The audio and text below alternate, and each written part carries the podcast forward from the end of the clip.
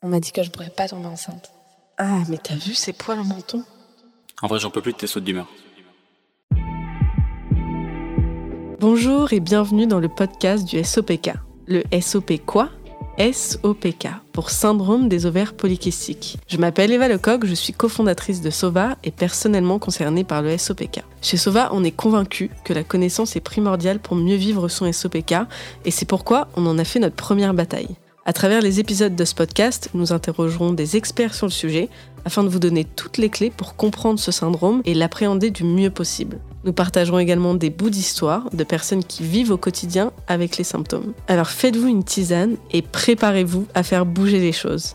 Bonne écoute Hello, hello Trop contente de vous retrouver aujourd'hui pour cet épisode. On est un vendredi, il fait beau. Demain, c'est le week-end. Enfin, même déjà dans deux heures, c'est le week-end. Donc, on est là aujourd'hui pour vous parler d'un sujet qui est assez essentiel quand on est concerné par le SOPK. C'est la résistance à l'insuline. Et donc, pour parler de ce sujet, nous accueillons Cécile. Coucou Cécile. Bonjour Eva. Comment tu vas aujourd'hui? Écoute, je vais très bien. Bon, bah écoute, parfait. On est parti pour ce petit épisode. Alors déjà, est-ce que tu peux te présenter, Cécile? Qui es-tu? Qu'est-ce que tu fais? Ma vie, mon histoire. ouais, c'est ça. Donc, je suis naturopathe. Je suis naturopathe, je consulte à Paris et dans le sud-ouest, dont je suis originaire, ça s'entend peut-être. Je consulte partout ailleurs euh, en visio. Je suis experte en troubles digestifs et euh, déséquilibres hormonaux, euh, quels qu'ils soient, et donc euh, le SOPK compris. Ouais.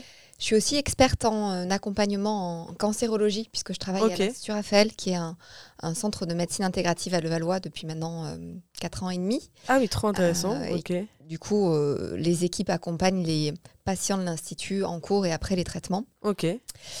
Je, j'interviens en entreprise aussi. Et effectivement, je t'en, je t'en parlais, Ouais. euh, semaine bien remplie euh, dans le cadre du bien-être au travail, de la qualité de vie au travail, euh, dans un souci de prévention, santé, de tout ce qu'on peut mettre en Mm. place euh, au quotidien d'une manière collective. Et enfin, euh, j'anime une euh, émission sur Nutri Radio, qui est euh, une euh, radio de nutraceutique et euh, bien-être, on va Ouais. dire. Euh, une émission qui s'appelle Top Naturo, dans laquelle je prodigue toutes les semaines des euh, conseils de bon sens pour euh, optimiser son capital santé. Ok, Voilà. ouais, donc plein de choses différentes. Trop, trop intéressant. Et du coup, toi, personnellement, on te, si on veut prendre rendez-vous avec toi, on te retrouve où? Alors, on me retrouve sur Résalib, Ok. puisqu'on a tous changé de plateforme de réservation euh, Bah, de oui. rendez-vous dernièrement. donc maintenant, c'est Résalib. Euh, et puis, je suis sur Google, et donc euh, il y a aussi mes coordonnées téléphoniques, mail, donc je peux être contactée directement. Ok, très bien. Et du coup, toi, en perso, c'est quoi, disons, tes clients? Que tu accompagnes le plus généralement C'est elles ont quel genre de troubles? Alors, c'est essentiellement, puisque c'est effectivement les deux domaines sur lesquels j'ai le plus d'expertise, mais Ouais. parce que c'est dans ces domaines-là que j'ai eu l'occasion d'avoir le plus de Ouais. clients et que donc j'ai développé mes connaissances à la, manière, en la matière.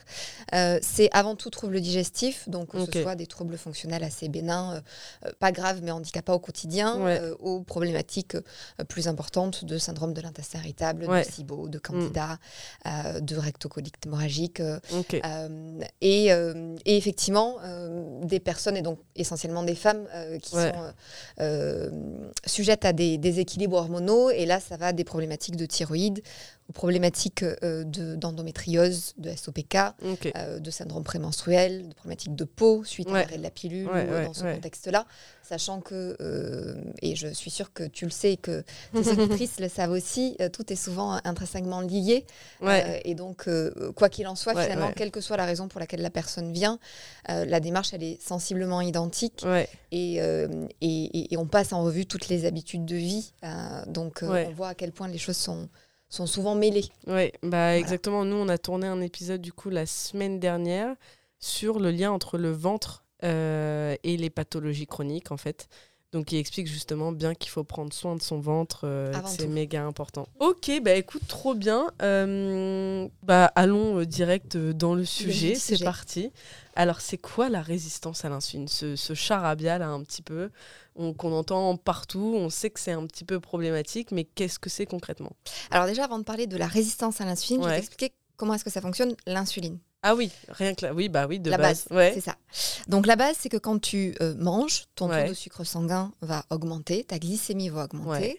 et en réaction, ton pancréas va produire de l'insuline, qui est Ouais. une hormone qu'on dit hypoglycémiante, c'est-à-dire Ouais. que son principal objectif, c'est pas le seul, mais c'est le principal, c'est de faire rentrer le sucre en trop dans le sang, dans Ouais. les cellules, de manière à ce qu'elles l'utilisent pour produire de l'énergie et que le surplus soit stocké sous forme de, de matière grasse.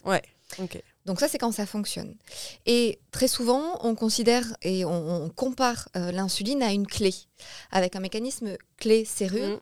qui fait que euh, l'insuline va se fixer sur les récepteurs des cellules cibles. Ouais. Ça va permettre l'ouverture de ce qu'on appelle un portail cellulaire qui va permettre l'entrée du sucre dans le sang. Exactement. Ouais. Donc c'est comme ça que ça fonctionne. C'est lorsque ça fonctionne pas qu'on parle de résistance à l'insuline. C'est-à-dire que malgré la production correcte d'insuline Mm. par le pancréas pour réguler la glycémie, les cellules vont devenir résistantes à- Ouais. au signal euh, insuline et euh, vont perdre cette sensibilité. Le portail cellulaire va pas s'ouvrir et le sucre va Ouais. pas rentrer dans la cellule. Donc en fait, il faut imaginer, euh, en gros, l'insuline, euh, elle va essayer de pousser contre la, la cellule pour faire rentrer le glucose. Et en fait, ça rentre pas. Quoi. La, la cellule, elle est euh, imperméable, elle ne laisse pas rentrer le sucre dedans. Grosso modo. Voilà, Alors, en voilà, gros. en, en- de façon schématique. Mais effectivement, c'est c'est un- un- un- une problématique de, de défaut d'ouverture euh, de, de l'entrée de la cellule euh, qui permet effectivement l'entrée du sucre. Et pourquoi il y a ce défaut d'ouverture? Alors ça, pour le coup, tu as plusieurs facteurs sans qu'on sache exactement, et je suis incapable de te dire Ouais. quels sont les facteurs qui sont les, les plus importants chez une personne qui est Ouais. sujette ou chez une autre. Euh, tu vas avoir le facteur euh, génétique, Ouais, euh, antécédents euh, euh, familiaux, ouais, le facteur âge, parce que la résistance, enfin l'insensibilité des cellules à l'insuline diminue avec, avec, l'âge. tu as le facteur sédentarité, ouais, tu as le facteur euh, alimentation qui serait euh, très transformé, très Mm. riche, et on le verra euh, en acides gras saturés, euh, ouais. hydrogénés, sucre raffiné. Euh, et tu as aussi le facteur surpoids, qui effectivement est un facteur favorisant de l'installation de cette résistance à l'insuline. Ok.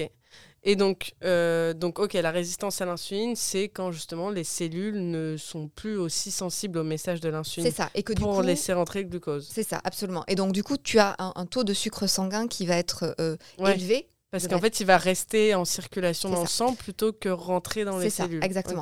Parce que vraiment, il faut voir l'insuline comme euh, une hormone qui permet de réguler euh, la euh, glycémie, Mm. réguler le taux de sucre sanguin, de manière à ce qu'on soit toujours sur des valeurs normales qui sont Mm. optimales pour un état de santé et éviter effectivement d'être en, en hyperglycémie. Et donc, dans un contexte de résistance à l'insuline, tu vas être effectivement sur un système Ouais. de- d'hyperglycémie. Et dans la mesure où le pancréas euh, identifie cette hyperglycémie, tu vas avoir sans cesse une production en vain d'insuline pour Oui. faire entrer le sucre dans les cellules. Et c'est ça qui est intéressant parce que pour moi, quand la glycémie va être déjà euh, trop élevée, Ouais. c'est qu'on est quasiment à du- sur du diabète. Alors, la résistance à l'insuline euh, est un, on va dire un, un précurseur, un Ouais. avant. euh, Un avant-avant diabète. c'est ça, absolument. Ouais. Au bout de plusieurs années, euh, on peut effectivement Ouais. euh, atteindre, atteindre une problématique de, de diabète. Donc en gros, quand les cellules ne, voilà, ne sont plus sensibles au message de l'insuline, ce que fait le pancréas en réaction, c'est qu'il continue à produire plein plein de petites clés pour essayer de dire aux cellules mais ouvrez-vous, enfin laissez rentrer, laissez rentrer le glucose. Et du coup, c'est quoi la problématique dans cet état d'hyperinsulinémie en fait? C'est pourquoi c'est un problème? Alors, plusieurs choses. La première chose, c'est que euh, hyperinsulinémie, hyperglycémie sont des facteurs d'inflammation. Et on- Ouais. on, en parlait euh, rapidement. Cette inflammation, elle est euh, délétère pour tout le fonctionnement de l'organisme. Et on sait que l'inflammation est un facteur générateur, j'irai pas jusque-là, mais en tout cas entretenant, euh, favorisant de l'hyperandrogénie qui est Ouais. caractéristique du SOPK. Mm. C'est la première problématique. La deuxième problématique, c'est que euh, dans la mesure où euh, ce taux de sucre sanguin reste tout le temps élevé et qu'il ne Mm. rentre pas dans les cellules, euh, on est sur des euh, personnes qui vont être extrêmement fatiguées puisque Ouais. le sucre ne rentre pas dans les Donc cellules. il n'est pas transformé en énergie. Absolument. Ouais. Euh, et au-delà de ça, tu vas avoir une fatigue euh, euh, à terme du pancréas euh, qui euh, va finir par euh, euh, donner place à ce qu'on appelle de l'insulinodéficience, c'est-à-dire qu'il va plus être en mesure de synthétiser l'insuline. Et Ouais. effectivement, on peut être ensuite sur des cas de Bah, de diabète. diabète. Enfin, du coup, c'est résistance à l'insuline, pré-diabète et diabète. et diabète de type 2. Absolument. Ok, bah super. Donc voilà, ça fait un peu flipper, mais en vrai, c'est pour ça qu'on est là. Euh, vraiment, on a un véritable levier d'action d'un Oui, point de vue hygiène de vie sur cette amélioration de la sensibilité des cellules Mm. à l'insuline, sur la régulation de la glycémie, de manière à éviter des pics de glucose qui vont effectivement euh, entraîner un pic d'insuline. Ouais. Donc on a de véritables outils. Ok. Et donc c'est important de, je pense qu'en termes de symptômes, parce que ça va plus parler aux gens, Ouais. l'hyperinsulinémie, c'est responsable, donc on disait de la fatigue, parce qu'au final, bah, le, vu qu'il y a une résistance à l'insuline, le glucose n'est pas transformé en énergie, il est quasiment directement stocké, il me Absolument. semble. Et c'est d'ailleurs pour ça qu'il y a des cas de surpoids, etc. Absolument. Donc, Donc, euh, fatigue. fatigue. Coup de barre euh, après les repas, Ouais, ça c'est très caractéristique aussi. ouais. Euh, surpoids, tu disais, euh, en particulier au niveau de la Sangle abdominale. ça, ouais. absolument, cette fameuse ceinture abdominale. Euh, ce sont aussi des fringales sucrées qui sont Ouais. caractéristiques, puisqu'effectivement, tu te retrouves euh, systématiquement euh, à faire des ça. vagues de glycémie. avec une glycémie très, très déréglée. Une sensation qui peut être de faim assez permanente, parce que, Mm. encore une fois, le sucre rentre pas correctement dans la cellule. Et je pense qu'on est bon, et c'est déjà pas mal. Il n'y a pas tout ce qui est effet sur les cheveux. Il me semble que. bah, donc, il y a la canthosis nigricane, par exemple, Absolument, c'est ça, absolument. Ouais, donc la ouais, canthosis cette, cette hyperpigmentation de la peau qui peut être essentiellement au niveau de, de l'aine et des de- aisselles ouais, et la nuque aussi, il me semble. Je crois que tu en as pas mal. euh. Et en fait, c'est les petites taches brunes que vous pouvez retrouver euh, sur votre peau. Bon, vraiment, on- comme si c'était un petit peu du, du sale, mais qu'on peut pas euh, nettoyer. Ça, c'est assez caractéristique. Et je crois Et puis y tu as des aussi- petites excroissances de peau Ah oui, également, euh, qui euh, effectivement, euh, co- comme euh, pas comme des verrues ou Non, des grains de non. beauté. euh, voilà, mais comme par exemple des grains de beauté, mais qui seraient un peu euh, en un peu bombés. Ouais, en- ok. Bon, je trouve pas le terme. Mais oui, Effectivement, ok. ça, ça peut aussi. Mais vraiment les, pas- par expérience, les, les principaux qu'on C'est ce retrouve. disait, ouais. C'est vraiment voilà euh, la fatigue euh, euh, chronique avec ce- ces coups de barre en particulier euh, Après après, le les, repas. les repas, la faim permanente permanente, en ouais. particulier avec les fringales sucrées, et une prise de poids au niveau abdominal. Donc, soit une- assez inexpliqué, c'est ça, très rapide. exactement ça. C'est voilà, ça une prise de est- poids ouais. inexpliquée ou une difficulté à en perdre, alors même que sur le papier, l'hygiène de vie euh, ne Tout va bien, justifie ouais. pas qu'il y ait cette difficulté à en perdre. Voilà. Ok. Oh, bah, bah, super. Et du coup, quel lien avec le SOPK On entend souvent parler un peu du lien où l'hyperinsulinémie va agir sur les ovaires, il va y avoir une surproduction d'androgènes, mais je pense que tu l'expliqueras euh, mieux que moi là-dessus. euh. Alors, de façon assez, assez schématique, et c'est vrai que j'entre jamais trop dans, dans le détail, mais SOPK et résistance à l'insuline sont liés parce que euh, la résistance à l'insuline va favoriser la surproduction des hormones androgènes, notamment parce qu'elle favorise, elle stimule la production des androgènes par les ovaires Mm. et elle entrave la transformation via une enzyme qui s'appelle l'aromatase Ouais. euh, des euh, androgènes en oestrogènes. Donc ça veut dire qu'on se retrouve avec un, un taux d'androgène qui est anormalement élevé, Ouais. et parce qu'il est produit en excès, et parce qu'il n'est pas suffisamment transformé, Transformé. comme il Mm. devrait l'être. Et inversement, on sait que cet état d'hyperandrogénie favorise, Favorise. la résistance à l'insuline. Donc on est Voilà. sur un cercle vicieux, comme à peu près tous Mais les aspects du SOPK. Donc on est sur encore un fameux cercle vicieux, mais ce qui est très intéressant de voir, c'est que quand on arrive à contrôler cette résistance à l'insuline, et ben en Bah, fait le reste bouge, le ça. reste bouge et du coup il peut y avoir une vraie amélioration des symptômes. C'est euh, ça, de manière très, très générale, absolument. Et donc du coup, euh, moi j'ai le SOPK, comment je sais que j'ai une résistance à l'insuline? Alors, la première chose, il y a effectivement des signes, euh, des- Ouais. des, symptômes physiques. Symptômes physiques que systématiquement, je euh, fais confirmer avec un, euh, une, une prise de sang. Ouais. Tu connais certainement la notion de index OMA, Ouais. qui permet de mesurer effectivement la résistance à l'insuline. Idéalement, il faudrait qu'on soit aux alentours de 1,4. En tout Mm. cas, en deçà de 2, quand on est au-delà, c'est effectivement un signe de résistance à Mm. l'insuline. Et donc, cette analyse sanguine, elle est couplée de signes et de Mm. symptômes dont on a parlé. Donc, si effectivement j'ai une prise de poids inexpliquée, notamment au niveau de la euh, ceinture abdominale que j'ai du mal à perdre, si je suis systématiquement extrêmement fatiguée après les repas, si j'ai des envies de sucre hyper importantes, alors que, encore une fois, et on, on le verra, il n'y a Mm. rien d'autre dans mon hygiène de vie, dans mes habitudes, dans, dans mes habitudes qui puissent l'expliquer, Ouais. ça vaut le coup euh, d'en parler effectivement à son médecin euh, Mm. traitant et euh, d'avoir un, un dosage sanguin, alors glycémie, insulinémie et Oh, bah, il peut y avoir Quickie qui est intéressant Absolument, aussi, mais qui est très peu prescrit. Absolument. Et alors, je- j'insiste là-dessus parce que moi, j'ai été, euh, j'ai une résistance à l'insuline qui est très très dure à diagnostiquer. Euh, dans le sens, en fait, il y a généralement plusieurs écoles. Il va y avoir le médecin qui va vous prescrire la glycémie, l'insuline. Si c'est dans les normes, tout va bien. Ouais. Sauf que Ça la problématique, c'est que c'est des examens réalisés à jeun. Et c'est pas forcément, si vous n'avez pas vraiment une forte résistance à l'insuline, ça va, vous allez être parfaitement Mm. dans les normes et ça veut pas dire que vous n'avez pas de résistance à l'insuline. Donc c'est là toute la problématique. Il y a aussi du coup l'index OMA qui, parce qu'il n'est pas forcément euh, en delà des normes, mais qu'il est à la limite, on dit qu'il n'y a pas de résistance à l'insuline, mais encore une fois, c'est un test qui est fait à jeun, donc ça peut être compliqué. Et sinon, il y a le fameux test de glucose. euh, qui euh, j'avais vu lors du congrès en gynécologie que, euh, que justement le, le gynéco qui avait fait une conférence sur la résistance à l'insuline insistait pour que ça soit ce test-là qui soit prescrit, parce que c'est lui qui est le plus parlant vu qu'il n'est pas euh, fait à jeun et qu'il fait suite à la prise de, de, glu- de, De sucre. sucre, quoi. Sauf que bah, dans mon cas, moi, ma glycémie, elle est nickel sur ces analyses. Par contre, j'avais demandé le jour où justement on m'a prescrit cet examen, j'avais demandé au laboratoire, j'avais payé un supplément pour avoir l'insuline, et c'est mon insuline qui pète les plafonds. Alors que ma glycémie est totalement euh, à jeun. Donc, euh, enfin, est, to- pas- pas- Et- et pardon, est totalement correcte. Dans- les- dans, normes, dans les voire normes. même elle baissait quand je prenais du, du, enfin quand je prenais du, la solution sucrée parce que bah, mon insuline, mon pancréas Bah, euh, compenser tellement que, que ça se voyait pas. Et donc c'est là où ça peut être un peu compliqué et tricky, comme on dit en anglais, c'est que euh, piégeant, c'est ça Ouais. en français, voilà, exactement, c'est que si votre résistance à l'insuline, elle est très légère et que votre pancréas arrive toujours à compenser en euh, balançant de l'insuline à gogo, et bah ça peut ne pas se voir. Moi j'avais tous les signes, donc fringale, fatigue, prise de poids, etc. Mais si j'avais écouté tous les médecins et si j'avais pas poussé pour avoir l'insuline, ça ne se serait Ouais. jamais vu. Mais de toute façon, on est sur un, un cas comme d'autres, d'ailleurs, euh, si je fais le parallèle avec euh, les problématiques digestives, les problématiques de thyroïde, euh, où. euh, C'est léger.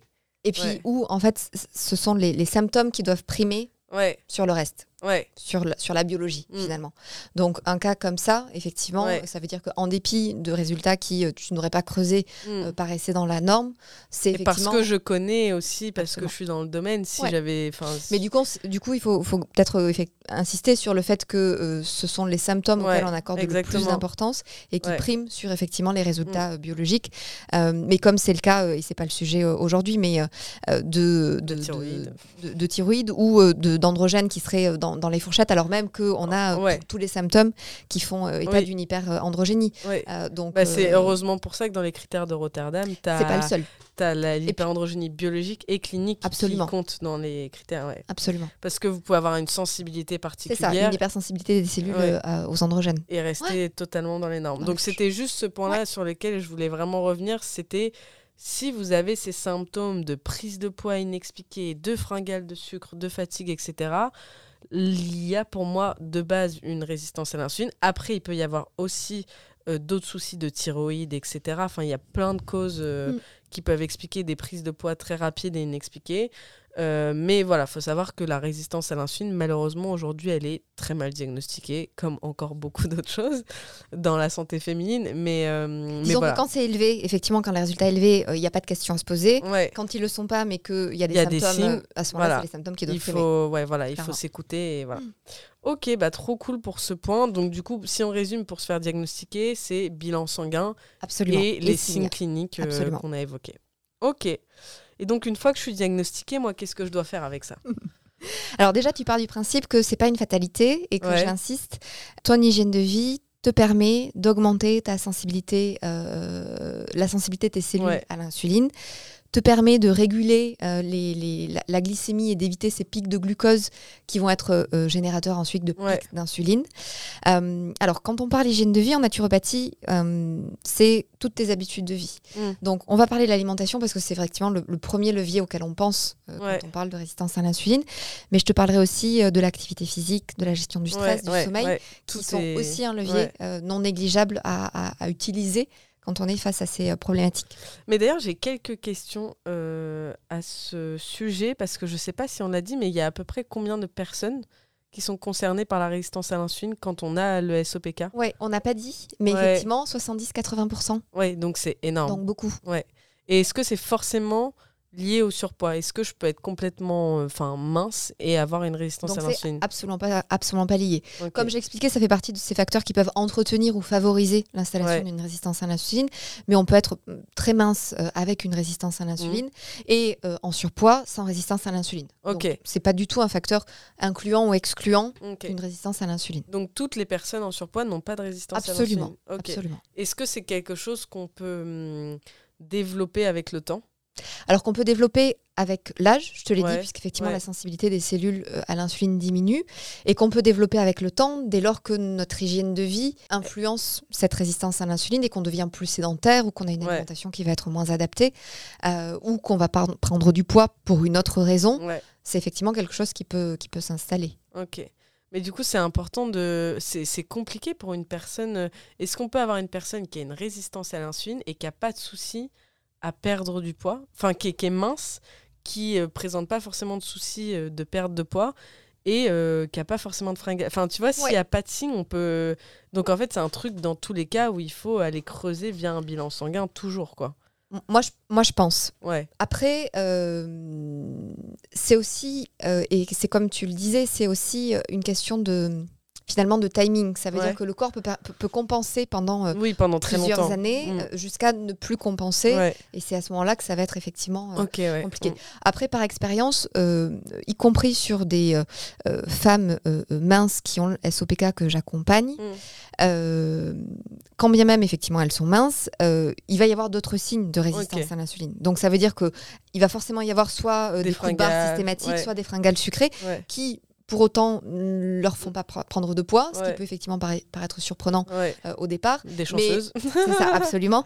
Mais euh, mais euh, il y a forcément des, des, des- des coches qui sont, qui, sont casées, quoi, qui sont cochées. Voilà. Ok. Des cases qui sont cochées. Des cases. qui sont- C'est pas facile. ok, bon bah nickel. Bon, c'était important de clarifier ça avant d'aller dans les solutions parce que, enfin, moi c'est vrai que dans la communauté, on le voit très bien que les filles, euh, à partir du moment où elles sont minces, elles se posent pas la question. Elles se disent oui, mais je suis mince, mais du coup je sais pas sur quoi agir.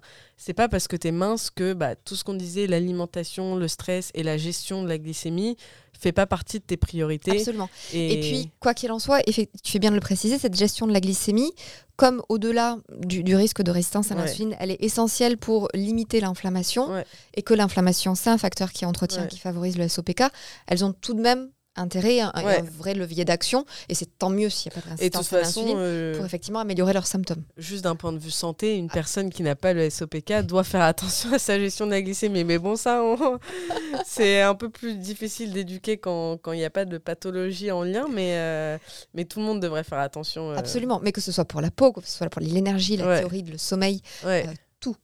Ouais, c'est vraiment, moi je le vois, hein, quand, enfin, quand je mange trop de sucre, euh, je suis beaucoup plus fatiguée. Ouais. euh, Enfin, c'est. Après, ça ne veut pas dire, et on y viendra, qu'il faut être ayatollah et euh, se- se- se- s'obliger à un, un rythme de vie monastique. non, et, euh, mais mais pas. euh, voilà, mais mais mais donc il y a un juste équilibre que Ouais. chacun peut trouver entre effectivement le retour à des principes et à des réflexes qu'on nous sait qu'on qu'on sait nous être manger, adaptés. bouger, enfin ça c'est des trucs en vrai pour tout le monde c'est adapté quoi. C'est ça, absolument.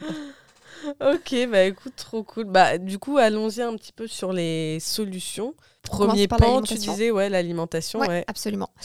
Donc alimentation, première chose, et je sais que vous communiquez beaucoup à ce sujet, c'est euh, le petit déjeuner. Ouais. Petit déjeuner, premier repas de la journée, Ouais. euh, l'importance d'un petit déjeuner qui soit protéiné. Ouais. Alors pourquoi protéiné? Pour éviter une hausse euh, massive et, et brutale euh, du Mm. taux de sucre sanguin, Ouais. qui, euh, parce que d'ailleurs c'est le matin à jeun que euh, euh, le, le- le- le- le corps va être le plus sensible Mm. à cet apport de glucose, va avoir tendance à dérégler la glycémie sur le reste de Sur la la- journée. ouais, c'est ça. Voilà. En fait, c'est le plus important. Et ça, ouais. moi, je dis systématiquement en consultation, d'ailleurs en SOPK ou pas, c'est que votre consommation de sucre le matin, au petit déjeuner, va dicter votre consommation de sucre sur tout le reste de la journée. ouais. C'est, euh, mais c'est irrémédiable. Ouais, ouais, non, mais c'est- automatique plutôt. Moi, je, moi, je le vois. hein. Franchement, il y a des Mm. matins où je me dis, allez, une petite tartine avec un peu de Nutella. Oui, bah vas-y, bah à 4 heures, je reprends une, euh, une tartine avec du Nutella parce que j'ai envie de sucre. Donc euh, oui. Voilà. Après, on y est plus ou moins sensible. hein, mais, ça, euh, absolument. Mais oui. mais euh, mais c'est vrai que voilà, ça, ça, ça- ça participe euh, à la faim qui revient plus vite et Mm. donc ces fameuses fringales sucrées, ça participe à la fatigue Ouais. qui te met en état de vulnérabili- vulnérabilité par rapport à la prise de sucre Ouais. et c'est effectivement un cercle vicieux. Et est-ce qu'on en parle du coup du petit déj français, baguette, confiture, euh, beurre, jus d'orange, ouais. Ça va pas du tout. non, du coup ça va pas du tout. Ouais. Après c'est aussi comme tu disais, déjà euh, toute personne ne réagit pas de la même manière. Oui. Et puis c'est aussi une histoire d'équilibre. Ça Oui, veut dire qu'on peut ça. se dire qu'effectivement le week-end on fait ça et que le reste du temps on fait un petit effort pour progressivement intégrer plus de protéines. Oui, parce que si on bouge plus le week-end, au final, ça compense. Enfin, bon, c'est en effet, c'est C'est un équilibre. c'est un à doser. équilibre à trouver. faut doser. Oui, bon, bah là, ce week-end, je vais faire euh, deux sorties euh, ultra longues. Bon, bah le matin, je peux me faire un peu plus plaisir, quoi. Et puis quand on parle de petit déjeuner protéiné, alors il y a le petit déjeuner protéiné salé euh, euh, qui, euh, on va dire, à ma préférence par rapport Mm. à la résistance à l'insuline. On va intégrer des œufs, du jambon, euh, des sardines, euh, du saumon fumé, Ah, du des fromage, euh, matin, des yaourts. pas encore fait. Alors, T'as pas encore fait, mais si tu les fais sous forme de rillettes que tu as préparées Ah la ouais veille, à tartiner, ah, j'avais pas pensé. c'est plus appétissant. Moi, j'ouvre la boîte et la je les. ouais, les sardines, Voilà. c'est- l'enfer. Enfin, j'adore les sardines, mais le soir, le matin, je suis Voilà, pas prête. Donc le, voilà, le, le système de la rillette peut, peut aider, mais ça peut être aussi euh, euh, du tartare d'algues, ça peut être Ouais. du houmous si on est sur des options euh, végétariennes. Et puis ça peut être aussi un, un petit déjeuner qui serait protéiné avec un goût sucré. Donc c'est là Ouais. qu'on va intégrer euh, ces fameux oléagineux, les amandes, les noisettes, les noix de Mm, cajou. mm, mm. Rien que ajouter une poignée d'oléagineux à sa base de petit déj, si on a vraiment du mal à changer, c'est déjà. Moi, j'ai commencé, tu vois, par les œufs, c'est-à-dire que ça doit faire Ouais. 5 ans que je mange au minimum deux œufs le matin, Et parfois parfait. euh, trois. Et euh, par contre, au début, je prenais toujours deux tartines Voilà. avec de la pâte à tartiner à côté et une banane. Ouais. Donc c'était assez costaud, mine de rien, comme petit déj, mais parce que j'arrivais pas encore à passer en 100% salé. Ouais. Maintenant, j'y suis, mais enfin voilà, ça Voilà, peut prendre du C'est temps. ça, et il faut Mm. que ce soit progressif. Donc soit effectivement c'est euh, parce qu'on intègre des œufs, soit on intègre des oléagineux, donc Mm. on reste sur un goût qui est pas salé, mais on apporte des gras, des fibres, Ouais. euh, euh, des, des protéines, on y reviendra à ce moment-là. C'est les fameuses pâtes à tartiner de purée de cacahuètes, d'amandes, Ouais, ouais. Mm. de, de- de noisettes, de noix de cajou, de Mm. pistaches, qui permettent aussi d'avoir un, un- un- un goût sucré Mm. sans avoir effectivement cet impact sur la glycémie.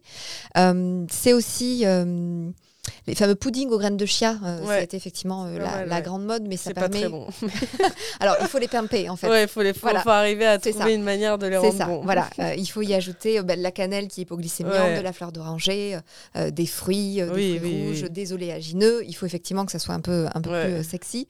Et puis ça peut être aussi les smoothies. Il y a des gens qui aiment beaucoup prendre des Mm. smoothies. C'est pas incompatible dès lors que Mm. tu y rajoutes effectivement une cuillère de purée d'oléagineux, que tu y rajoutes euh, de la potentiellement des pro- protéines en poudre. euh, c'est exactement ce que je voulais te Mm. dire, Mm. protéines en, en poudre végétale Mm. euh, ou pas, euh, et, et ça te permet d'avoir quelque chose qui, euh, euh, qui reste avec euh, un, un- un impact glycémique beaucoup plus réduit qu'un petit déj Ouais. euh, classique. Ça, quand on n'a pas le temps, c'est incroyable. hein. Et ça, c'est pratique, voilà. ouais.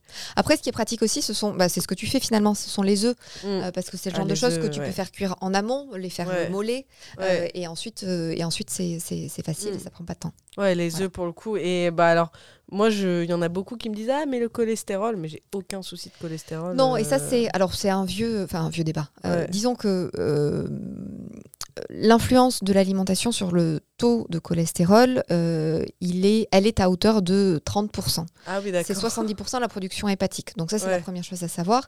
La deuxième c'est que ce qui va être Donc, délétère. production hépatique, peut-être. Production on du foie, voilà, par le foie. Voilà. Voilà. La deuxième chose qui est importante à avoir à, à l'esprit, c'est que euh, ce qui euh, est délétère, c'est le euh, ce qu'on appelle le mauvais, mauvais cholestérol, même si Ouais. c'est euh, très très raccourci. Euh, c'est un cholestérol qu'on appelle oxydé. Mm. Donc en fait, plutôt, euh, et c'est pareil, c'est un, un peu de bon sens, mais plutôt que de s'obstiner à euh, diminuer cette consommation d'œufs, c'est plutôt s'attacher à se concentrer sur les facteurs d'oxydation Ouais. du cholestérol, de manière à éviter effectivement qu'il Et je crois que le sucre. est un facteur d'oxydation. Voilà. absolument. Donc en fait, la consommation de sucre, quand on consomme du sucre, on se dit c'est juste la glycémie, mais non, non. Ça euh, augmente le taux de justement cholestérol, taux de absolument. cholest- Ça fait partie, effectivement, euh, on ne l'a pas dit, des, des, des conséquences de la résistance à l'insuline. c'est ça. L'augmentation du taux de cholestérol. Ou triglycérides, etc. aussi. ouais. Absolument. Ok. Donc, bon, on petit est au déj petit protéiné, déj. Petit déj ça. protéiné. Absolument.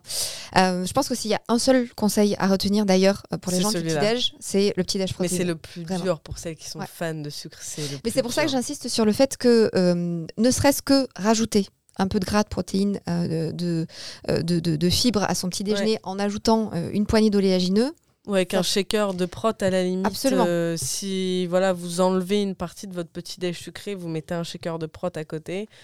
Nous, on a pas. Enfin, moi, je, personnellement, je fais petit instant pub euh, parce qu'on les adore, mais Sync Protein font des bonnes euh, protes euh, végétales. et avec des goûts super chouettes. Ok. Donc, Ah, que je connais pas, voilà. je regarderai. Ouais, c'est une marque française végétale. Vegan, enfin made in France et tout, donc trop cool. Celles de Nutripure aussi sont pas mal. Oui, moi, c'est celle que je conseille ouais, en fait. ouais, C'est ouais. pour ça Nu- que- Bah, je prends aussi, mais elles sont en termes de goût un chouïa moins. Ouais. Un chouïa moins gourmande que Think, mais elles sont très bien aussi. Mais euh, donc voilà, si vous voulez des marques, parce qu'elles nous demandent toujours des marques, euh, les filles, donc euh, les voici. Mais rien que ça, ça peut en effet, on diminue un peu l'apport sucré, on augmente les protes et ça peut au fur et à mesure changer les choses. Absolument, Mm. absolument.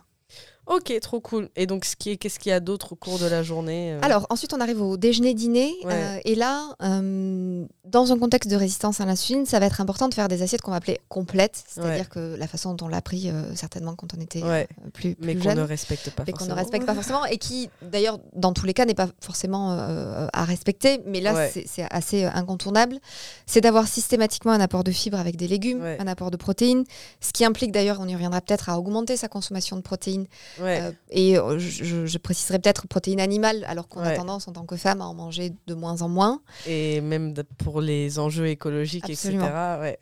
Euh, donc on a dit fibres avec des légumes, euh, protéines et euh, lipides de manière Ouais. systématique, euh, de manière à ce que l'apport de glucides euh, puisse être, on va dire, l'impact de l'apport de Mm. glucides sur ta glycémie puisse être limité et que cette, ce taux de sucre sanguin augmente moins rapidement qu'il ne aurait augmenté s'il était consommé tout seul. Ouais. Ça veut dire que fausse bonne idée euh, du plat de pâtes tout seul. Je pense toujours au plat de pâtes, moi.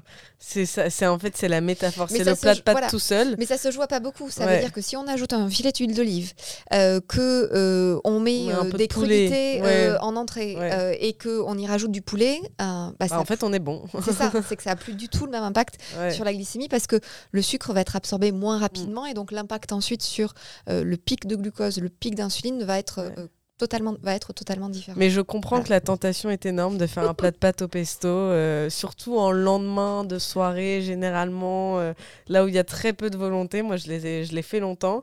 Maintenant, je me dis, bon, allez, quelques tomates avant. C'est ça, on ajoute des petits trucs, Ouais, on ajoute ça. des petits trucs et une poignée d'amandes. Et puis après, je peux me faire mon plat de pâtes. Mais oui, je vois, le, le- le plat de pâtes, c'est vraiment une bonne. Ou, ou le bol de riz, quoi. En Ouais, fait, le bol de riz absolument. tout seul. euh, C'est ça.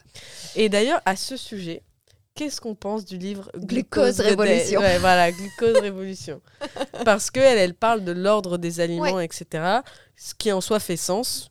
Est-ce que c'est un plutôt un bon livre? Est-ce qu'il y a pas mal de conseils dedans qu'on peut reprendre? Alors, j'allais y venir. Effectivement, moi, je trouve que c'est un bon livre. Euh, après, et tu t'en doutes bien, les conseils que je donne là, ils sont euh, généralistes. Ouais, Donc, ça va vraiment être adapté en fonction de la personne. Ça veut dire qu'une personne qui a euh, aucun rapport troublé, on va dire, à l'alimentation, ouais. euh, pour laquelle c'est Oui. euh, hyper simple, oui, tu peux parfaitement lui demander de Ouais. commencer plutôt par euh, des légumes, puis euh, protéines, lipides, et de finir par ses glucides. ouais.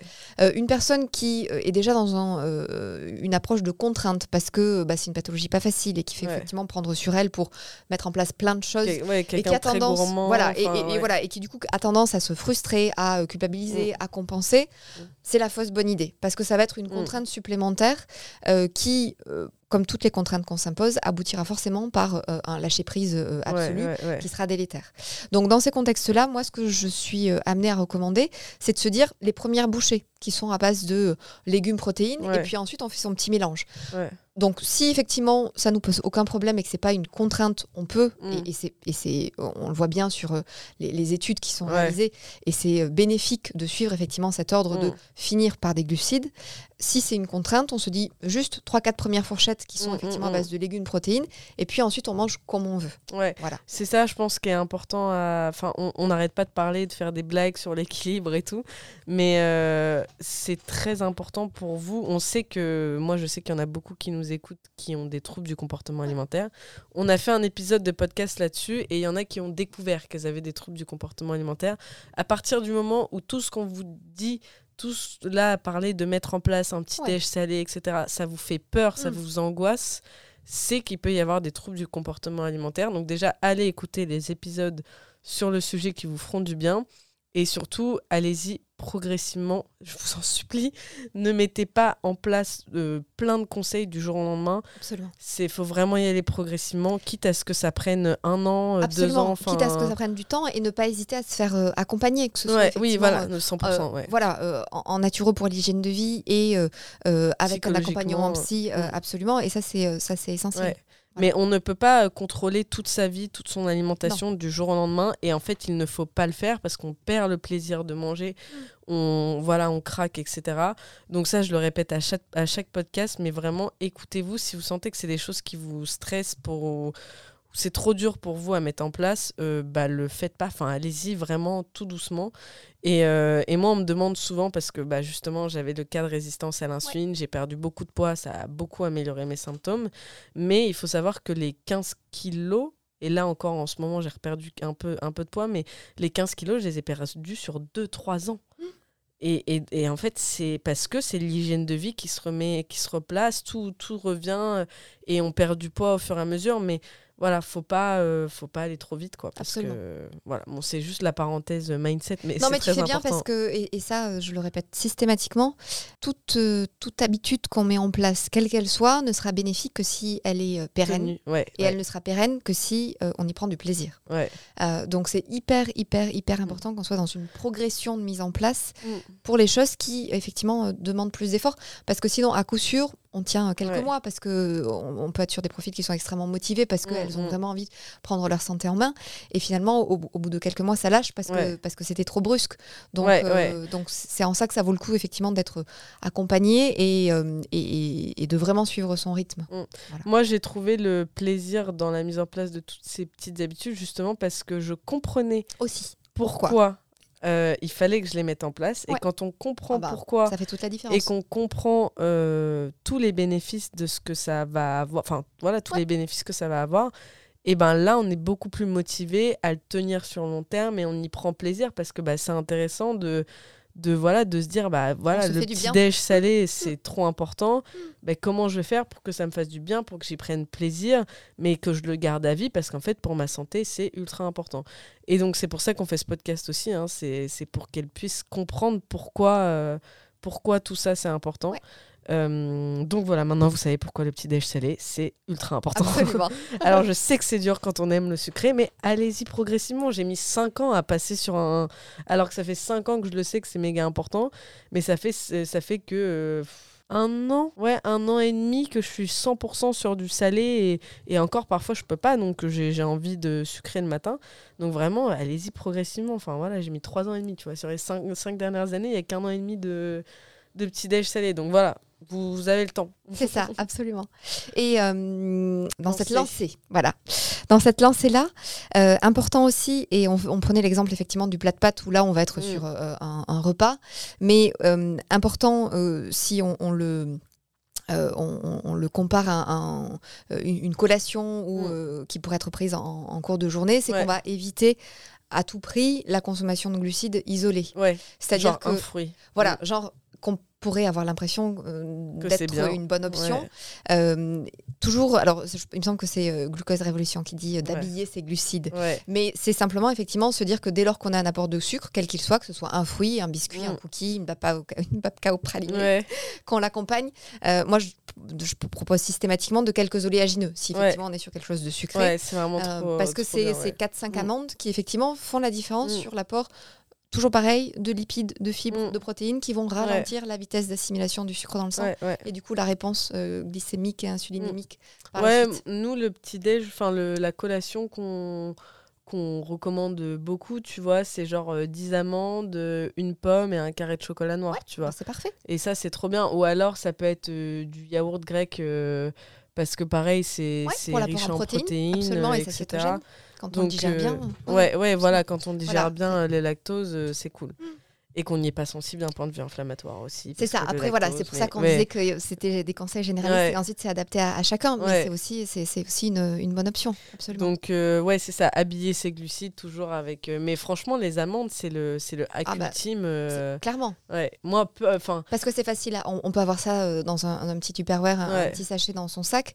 Et donc, c'est, vraiment facile. Où il y a le vinaigre de cidre Absolument. Mhm. Ça euh, Ouais. aussi, euh, que qu'a largement euh, euh, démocratisé. Ouais, euh, qui a un peu tendance là en ce moment. euh. Absolument. Donc ça c'est pareil. En fait, moi je le vois par rapport au profil. Euh, soit euh, on est sur le même profil qui peut euh, manger effectivement Mm. dans un ordre euh, particulier et qui ne verra aucune contrainte Ouais. à prendre systématiquement euh, euh, du, du vinaigre de cidre. Soit on est sur des profils qui euh, ont, ont déjà euh, du mal à mettre les choses en place, en tout cas pour lesquels c'est pesant. Et euh, Mm. à ce moment-là, euh, bah, à ce moment-là, c'est euh, voilà, on, va passer outre ce conseil, Mm. Euh, sachant que euh, c'est aussi bénéfique que ce soit pris une cuillère à soupe euh, avant le repas Ouais. qu'en assaisonnement de sa petite Oui. salade de crudité. Oui, même le vinaigre balsamique euh, peut, peut faire effet, il me semble. Alors, le hein. vinaigre balsamique, le problème, c'est qu'il reste, euh, sauf s'il est de super bonne qualité, Ouais. ce qui est rarement le cas, un, un sucre, un, bah, un vinaigre qui est quand même très sucré. Ah oui, ok. Donc, on est plutôt sur soit euh, cidre euh, ou vin, Ouais. euh, alors qu'effectivement, au départ, on parlait que du vinaigre de cidre. Ouais. Donc, en fait, c'est l'acide acétique qui contenait Oui, le vinaigre, oui, et donc, quel que soit le vinaigre, moi, j'aurais tendance à exclure effectivement le vinaigre en tout cas, balsamique pour ces et- bénéfices-là, qui me paraissent un peu minimisés.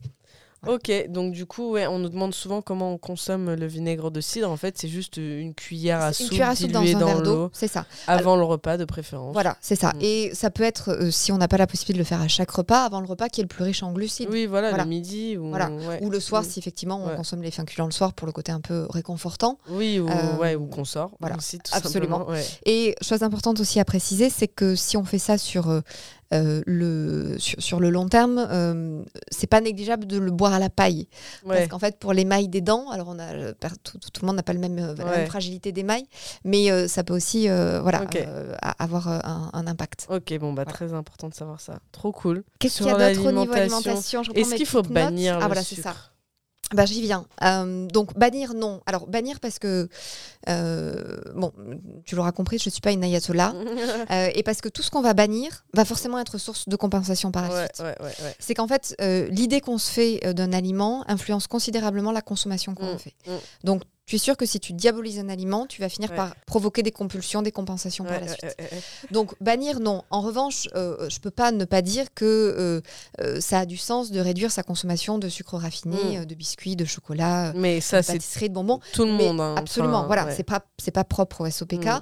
Et ensuite, euh, et c'est la démarche que, que j'ai en consultation, c'est que euh, encore une fois, parce que par avance, sachez que si vous vous privez de quelque chose, vous n'aurez envie que de ça. Mm. C'est la fameuse image de ne pensez pas à un éléphant rose, on ne pense Ouais, qu'à ça. ouais, ouais. Euh, donc l'idée c'est que plutôt que effectivement diaboliser des aliments et se dire que c'est terminé à vie, c'est beaucoup plus pertinent dans une optique justement de progression d'habitude de vie d'intégrer des nouvelles euh, sources de sucre qui seraient euh, plus saines, en tout cas Mm. moins néfastes si elles sont consommées euh, euh, en excès que Mm. ce qui consommé en excès va être effectivement euh, plus délétère pour la Mm. résistance à l'insuline et, et pour l'OSOPK. Euh, donc ça veut dire que si on est systématiquement sur bah, de la pâte à tartiner, on va tester Ouais. Le beurre de cacahuète, le beurre d'amande. Si on est systématiquement sur des pâtes blanches, bah, on va goûter les pâtes aux petits Ouais. épeautres, sarrasin. Si on est que sur des pommes de terre, on teste les patates douces. Si on est que sur du riz blanc, exception riz basmati d'ailleurs qui a un index glycémique qui n'est pas très élevé, Ouais. euh, on va tester le riz rouge, le riz sauvage, le riz noir. Euh, si euh, on est sur du sucre dans ces gâteaux Ouais. blancs, on va tester le sucre de coco, le rapadura, la banane, la compote. Mm. Voilà, l'idée c'est de, toujours pareil, c'est de Mm. d'inséminer des petites touches qui au final permettront qu'on habitue aussi son palais à éventuellement une alimentation moins sucrée et que ça se fera progressivement. Et ça, moi je le vois systématiquement en consultation.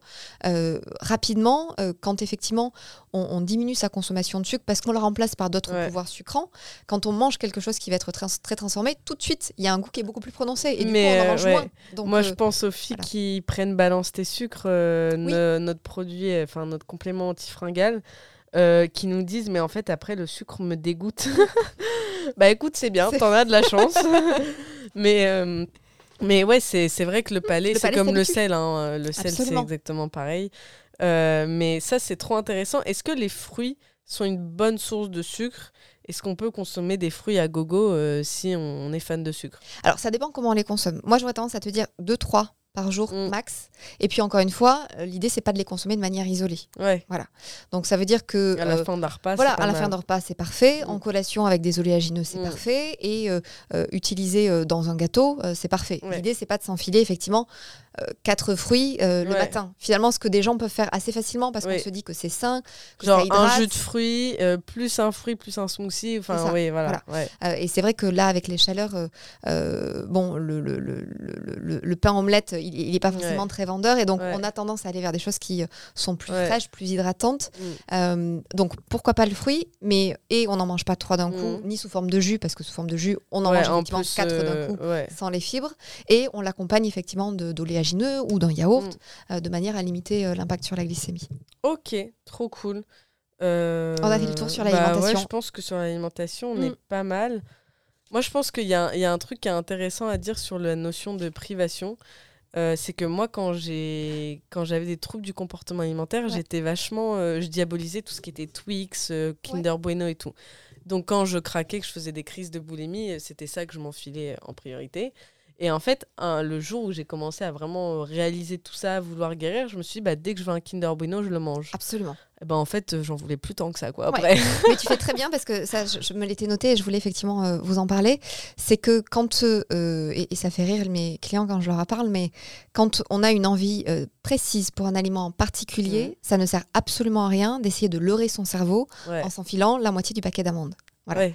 C'est qu'en fait, il faut prendre le temps, savourer, profiter de ce truc hyper sucré Ouais, ouais. euh, pour qu'effectivement on en Manger ait en pleine conscience. Absolument, pour qu'on n'en ait plus envie Mm. après. Et se dire simplement qu'on s'y rajoute quatre amandes pour euh, limiter la casse. Et en fait, c'est- parfait. Mais l'idée de se dire, euh, j'ai très envie de quelque chose, mais je le mange pas parce que c'est pas bon, Mm. vous êtes sûr que à coup sûr, ça va aboutir Ouais, oui, ça va sur une compulsion, une compensation. Ça, Mm. ça va revenir comme un boomerang. Donc ça, c'est absolument essentiel. Ouais. Et euh, j'y pensais, euh, euh, dernier point sur l'alimentation. Deux points finalement. Consommation d'oméga 3. On n'en a pas parlé, alors Ouais, j'en parle ouais, beaucoup moi dans des contextes euh, de- de- d'équilibre du système nerveux, d'inflammation. Mais on sait aussi que c'est un levier d'action sur la résistance à Ouais, l'insuline, Ça améliore la 3. sensibilité à la l'insuline. Euh, et oméga 3, c'est aussi important et du coup, ça permet de, faire une, de, de revenir sur cette consommation de protéines animales. Les sources d'oméga 3 euh, euh, végétaux ne valent pas les sources d'oméga 3 Ouais. animaux. On sait Ouais. que la, la forme végétale a besoin d'une conversion par l'organisme pour Mm. atteindre ces formes EPA, DHA qui sont Mm. directement actives et que la conversion elle est déficiente et elle est de plus en plus l'âge avançant. Mm. Donc ça veut dire que c'est très bien de manger des cerneaux noix, euh, de l'huile de lin, de Ouais. cameline, de noix, de chanvre en assaisonnement et je le recommande vivement, mais ça peut pas se substituer à ta consommation de petits Ouais, poissons gras, ouais.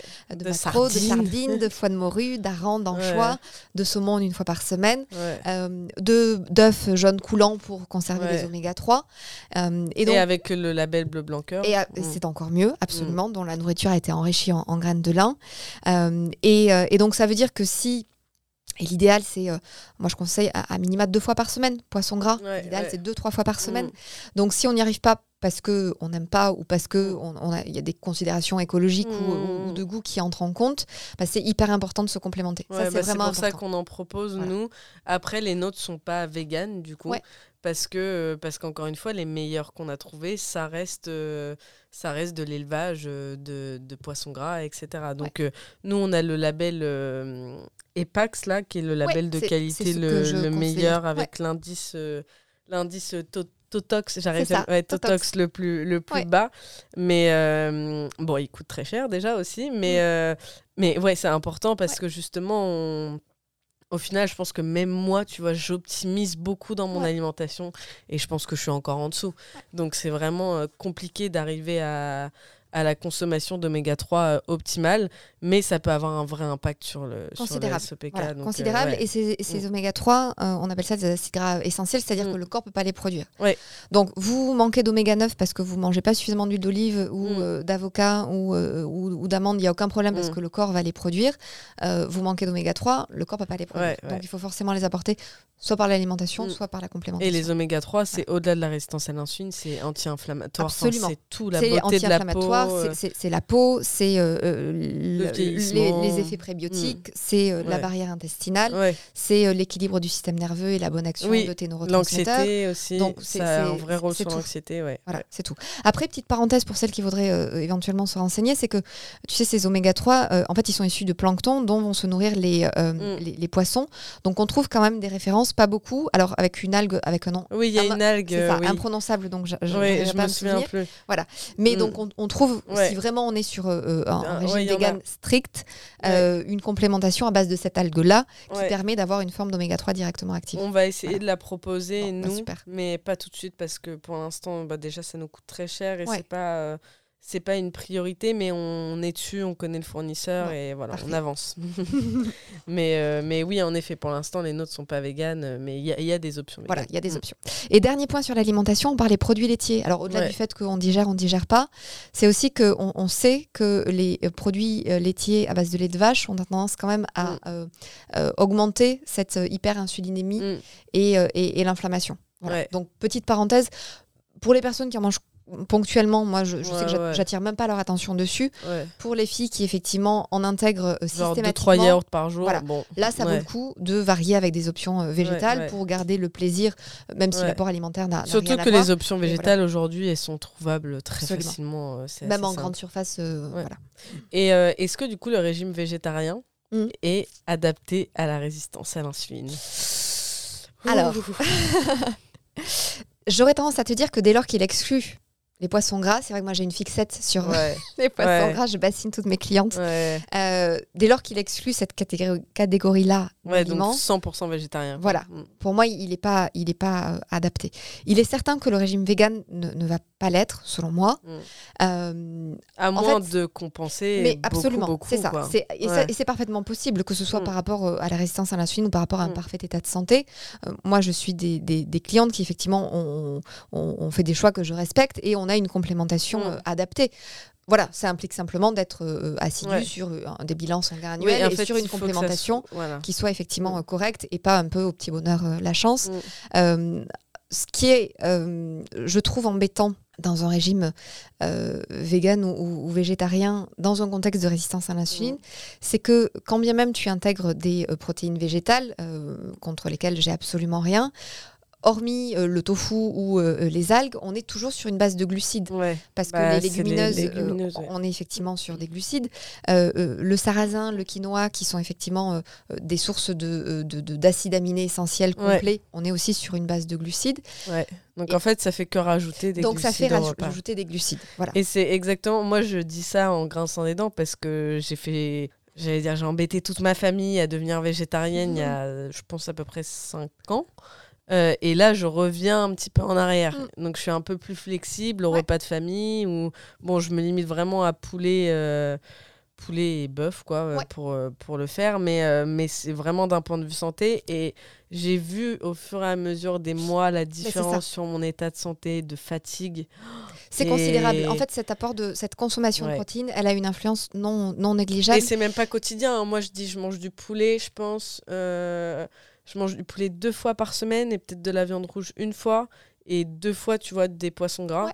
Et, Et puis après, tu euh, as des œufs. parce- et ouais, et j'ai des œufs. Et parce que moi, c'est surtout d'un point de vue écologique, tu vois, Ouais. que j'avais pris euh, cette décision. Donc c'est dur, j'essaye de consommer français, Ouais. bio, ça me coûte une blinde. mais, euh, mais ouais, je comprends euh, Ouais. que c'est dur de revenir en Ouais. arrière, mais par contre, moi j'ai vraiment vu sur mon état de santé la Ouais. différence. Quoi. Mais ça, moi, je le vois avec toutes, toutes mes Et clientes. même toutes mon physique, hein, juste. euh, Ouais, mon- Mais c'est qu'en fait, ces Mm. protéines, euh, au- au-delà effectivement de l'impact sur euh, euh, la, la- le, le ralentissement du, de l'absorption du sucre dans le sang, euh, ça a un impact sur euh, la synthèse de tes neurotransmetteurs et donc Ouais, l'équilibre des, des, humeurs, hormones, sur euh, le sommeil, sur euh, effectivement la euh, production des hormones. la production pro- des hormones thyroïdiennes, euh, sur la qualité de ta peau, sur euh, euh, la satiété, euh, Mm. sur ton immunité. Euh, donc, euh, Et moi, j'ai même fait, en fait, c'est au-delà d'avoir rajouté de la viande, j'ai en plus maintenant un shaker de prot euh, Ouais. quotidien. Parce qu'en plus, je fais beaucoup de sport et mon corps s'est transformé en six mois là, hein, vraiment. Mm. Donc, euh, donc non, enfin, au-delà de l'aspect euh, Oui. physique, c'est juste que j'ai dégonflé euh, alors que j'étais déjà très bien avant. Mais je vois encore les progrès, tu Ouais, vois, quand, ouais. quand on et ça joue sur la rétention d'eau. hein. Voilà, il y a, il y a- il y a- y a plein de choses. Et c'est vrai que, hum, alors, c'est des choix qui sont euh, parfaitement respectables. euh, c'est que je, je pense qu'on peut pas euh, être sur tous les fronts simultanément. Oui, ouais. Et, et c'est ça qu'il faut euh, accepter, que- ouais. en fait. Mm. Voilà. Donc bon bah enfin chacun fait ses choix Voilà, et, et- si et vous voulez être végétarienne, allez-y. C'est ça. Mais il faut juste être bien accompagné il faut pour pouvoir faire les bons choix. Voilà. Être accompagné et faire attention à son apport en protéines sans forcément que ça vienne avec trop de glucides. ça. Donc ouais, Bon, bah écoute, trop cool. Je pense qu'on a fait le Ouais, tour on a sur fait le euh, sur l'alimentation. Donc, quand euh, effectivement on parle de, de, de naturopathie, c'est de l'hygiène de vie. Donc, l'hygiène de vie, c'est l'alimentation, mais Mm. pas que. Et euh, on peut manger extrêmement bien en respectant euh, tout ce que je viens de raconter. Ouais. Euh, si on est euh, méga stressé, euh, hyper sédentaire ou euh, qu'on a un sommeil euh, de très mauvaise qualité, on n'aura jamais des résultats aussi optimums que ce qu'on atteindrait si effectivement on arrivait d'avoir une à, à réussir. Un équilibre sur tous les ça, une aspects, balance ouais. sur tous les aspects.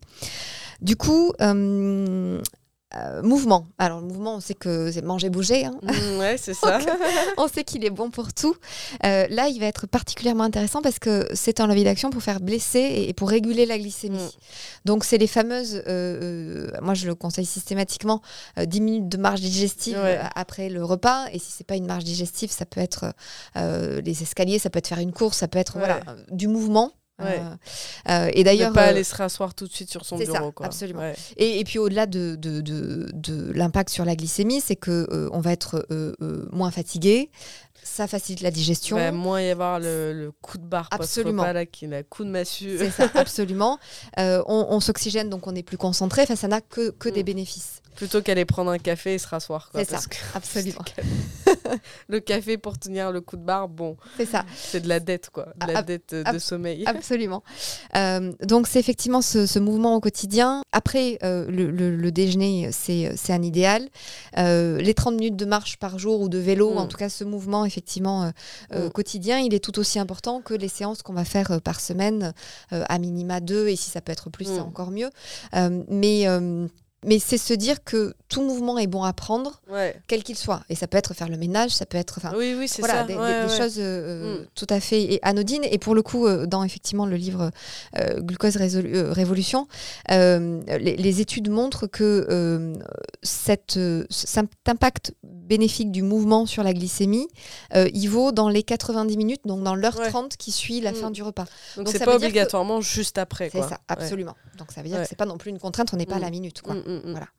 Et euh, ça, c'est un. Il y avait un truc justement dans ce livre aussi où elle parlait de la muscu. Oui. Et donc, euh, moi, j'étais très contente parce que du Ouais. coup, c'est mon sport euh, de prédilection. Ouais, qui a un effet non négligeable sur Mais augmenter, enfin, c'est c'est un truc où on est très timide. Mm. Et je comprends tous les gens qui sont timides d'aller à la salle, etc. Mais dans le choix du sport, parce que nous, on nous demande tout le temps, c'est quoi le meilleur sport pour le SOPK Pour moi, le meilleur sport, c'est celui que t'aimes faire Et avant tout. Et ça. que tu fais. Et que tu arrives à tenir. Donc, que ça soit du poney, que ça soit du tennis, tout ce que tu veux, ping-pong, voilà, peu importe le sport. Mais pour celles qui sont pas du tout sportives et qui n'aiment rien du tout, le renforcement musculaire ou la muscu, euh, donc vraiment être dans un objectif de construction un petit peu musculaire est non négligeable pour la résistance à l'insuline parce que ça augmente le métabolisme basal et elle expliquait que je crois une séance de muscu va avoir un impact sur les 24 prochaines heures sur la gestion de la glycémie et moi je le vois très bien que je suis beaucoup moins fatiguée dans mes 24 heures après une séance de muscu. Euh, quand je mange, j'ai beaucoup moins cette fatigue post-repas, etc. Donc euh, voilà, là-dessus, s'il y en a qui veulent absolument qu'on leur dise faites un sport, le renforcement musculaire peut être euh, intéressant. Le pilate, le yoga, bon, ça c'est intéressant pour le stress et tout. Mais euh, quand on va vraiment être sur un cas de résistance à l'insuline et qu'on a besoin de se dépenser, le, la muscu peut être intéressante. Voilà. Et puis ça peut ne pas être que de la muscu. Oui, non, mais surtout, déjà, oui, clairement. Même moi, je fais quatre sports différents, Voilà, mais voilà, la muscu est une bonne base. euh, ouais. c'est ça. Et puis ça peut être, mais comme tu le dis très bien, du renforcement musculaire qui est intégré à une autre activité. Genre un peu de yoga, un peu de C'est renfort. ça. Et, et ça euh, fait du renforcement ouais, musculaire. Voilà. Et du poney, du renfort. mais même le pilate, avec euh, tout dépend des, des séances qu'on peut faire, mais Ouais. le renforcement des muscles profonds, il est, il est, euh, il est aussi là. Donc Ouais. voilà, c'est Il y a un- peut-être un chouïa moins de construction musculaire Oui. avec le pilate, c'est plus oui, doux. que tu en aurais. euh, que qu'on en aurait en, en soulevant des poids, soulevant de la fonte. mais euh, mais euh, oui, dans tous les cas, enfin déjà juste faire du sport. C'est ça, absolument. Absolument. faire du sport, c'est déjà pas mal. Euh, donc ça, c'est effectivement le levier activité physique. Ensuite, il y a le levier euh, stress. Le levier Mm. stress. Alors ça, c'est le, le, le, le stress, il a, on va dire qu'il il a bon dos pour tout, il, influence tout. Ouais. Euh, et euh, je voulais en parler là par rapport à la résistance à l'insuline pour plusieurs raisons. Euh, c'est que euh, en état de stress, euh, le corps, il va être en état de, de, de- alors, en état de stress chronique, en Mm. état de vulnérabilité. En état de vulnérabilité, ton corps te demande la source d'énergie qui est la plus rapidement Ouais. disponible, et c'est le sucre. Ouais. Au-delà de ça, en état de stress chronique, tu as euh, un neurotransmetteur qui s'appelle la sérotonine, qui permet Ouais. de réguler l'humeur, d'apaiser, de prendre du recul, euh, qui a tendance à chuter. Et comme pour être produite, elle a besoin de glucides, elle va te demander davantage de sucre. Et c'est la fameuse fringale à 18h. Voilà. Euh, donc ça veut dire que euh, une mauvaise gestion du stress est un facteur qui euh, favorise une vulnérabilité par rapport à la Mm. consommation de sucre et donc par rapport à, à- à cette résistance à l'insuline.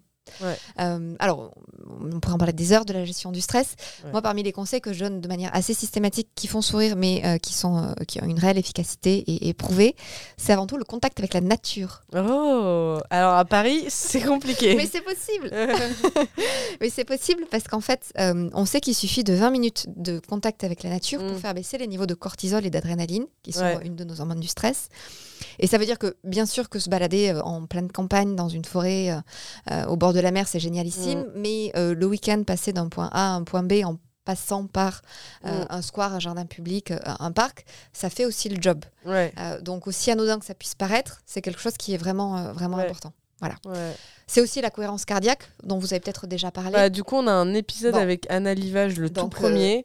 Allez l'écouter, mais c'est vrai qu'on avait moins parlé de, de l'aspect euh, ouais, contact avec la nature qui est grave apaisant. hein. Enfin, ça, je pense que personne peut dire. Ouais. le Voilà, on a tous une sensibilité qui peut être Ouais. différente, mais je pense que plus on y est attentif, plus on y est sensible, et plus effectivement on en mesure les, les bénéfices. Ouais, ouais, ouais. Bah, trop intéressant, ouais. Franchement, allez écouter cet épisode. Mais oui, c'est ça, c'est contact avec la nature, cohérence cardiaque, le sport, mine de Et rien. c'est ce que j'allais te dire. Pour le coup, euh, et ça, ça, Double bénéfice, le voilà, sport. ça, ça revient à ce que tu disais. euh, en naturopathie, on nous apprend que le muscle est le contrepoids du nerf. Donc, Ah. plus on est stressé, plus on a de d'intérêt à développer sa masse, euh, sa masse musculaire. Ah ouais? Ouais, Ah bah d'accord. Donc je trouve que c'est une phrase qui est vraiment euh, très révélatrice et enfin Ouais. voilà, t- très euh, explicite sur euh, les bénéfices de cette activité physique. Voilà, le muscle et le contrepoids du nerf. Donc ça c'est aussi quelque chose à avoir en tête. Ce qui du coup permet d'adapter son sport, donc renforcement musculaire, mais aussi le cardio. Alors pas le cardio parce que ça fait maigrir, parce que c'est totalement faux. Ouais, puisque en alors, vrai, oui, et tu le disais, avec le cardio. voilà, c'est le renforcement musculaire qui va augmenter le métabolisme Ouais. de base.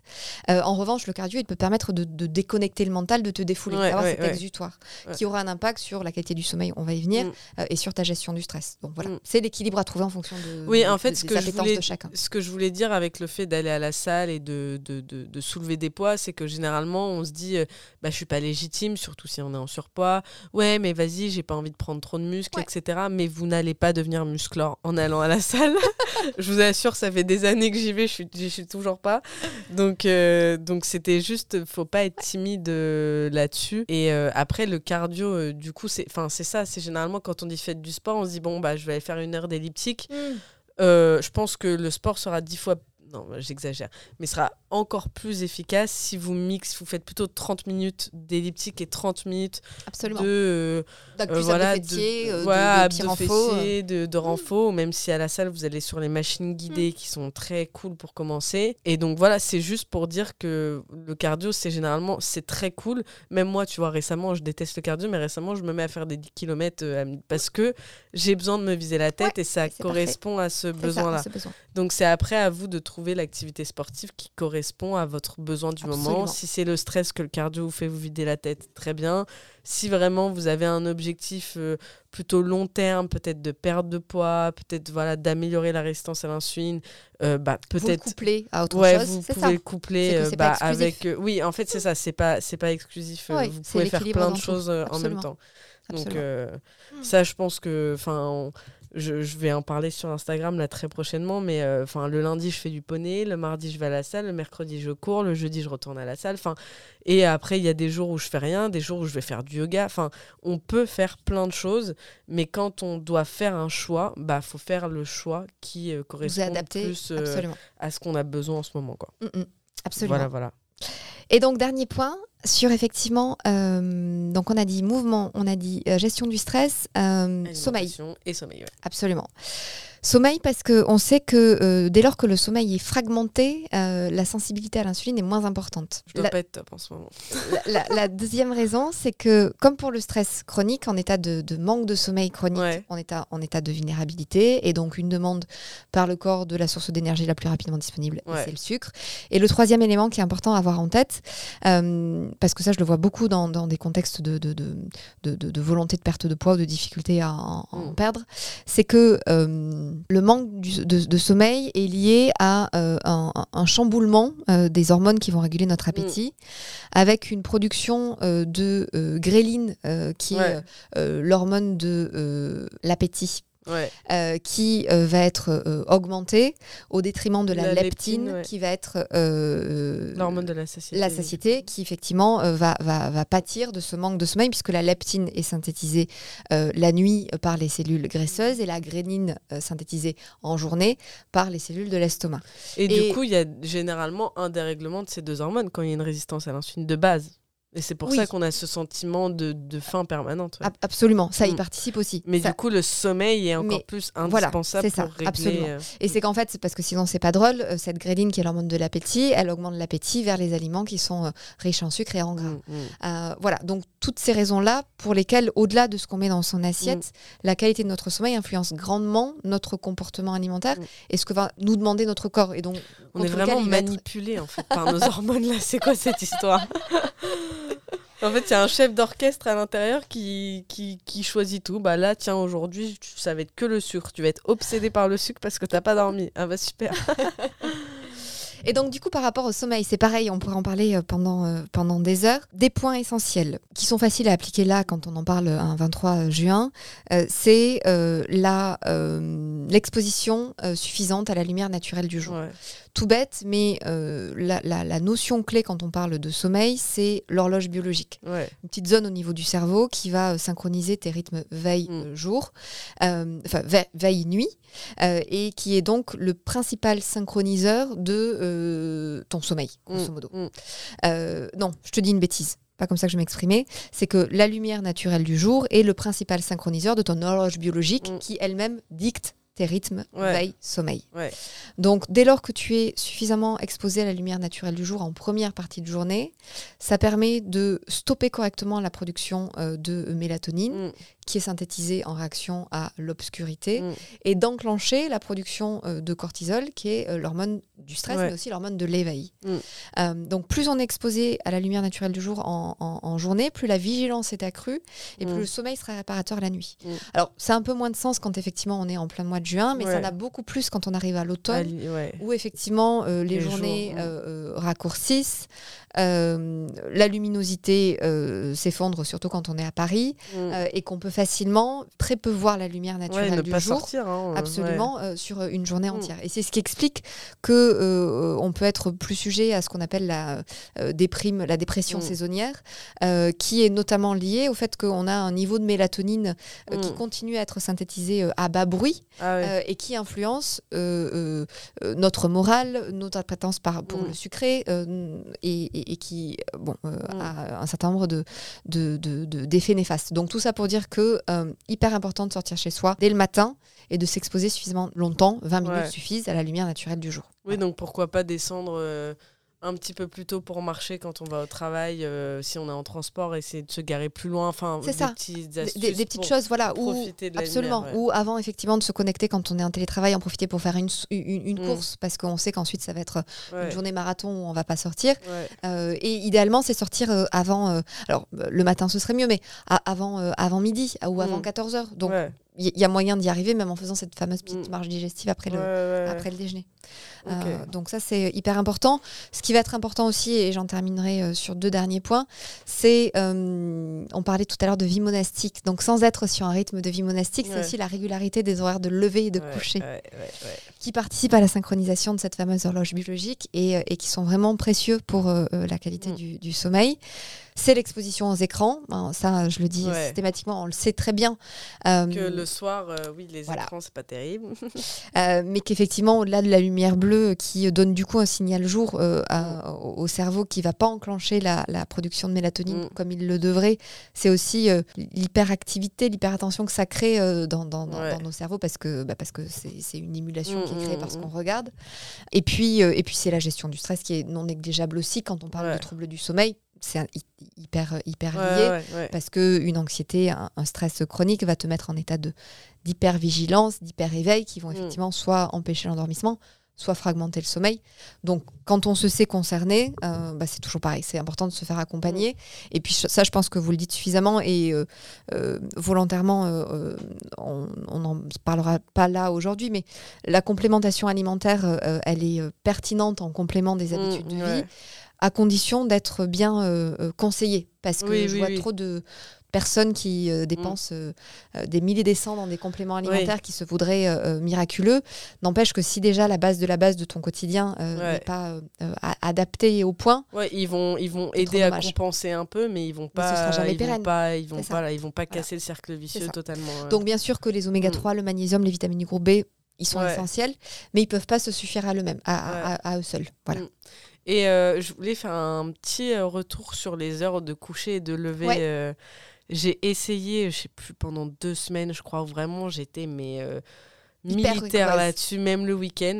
Ah mais j'ai vu le, Mm. la différence, hein. j'ai vu la différence sur je me levais à 7h30, j'étais en pleine forme, ça m'était jamais arrivé.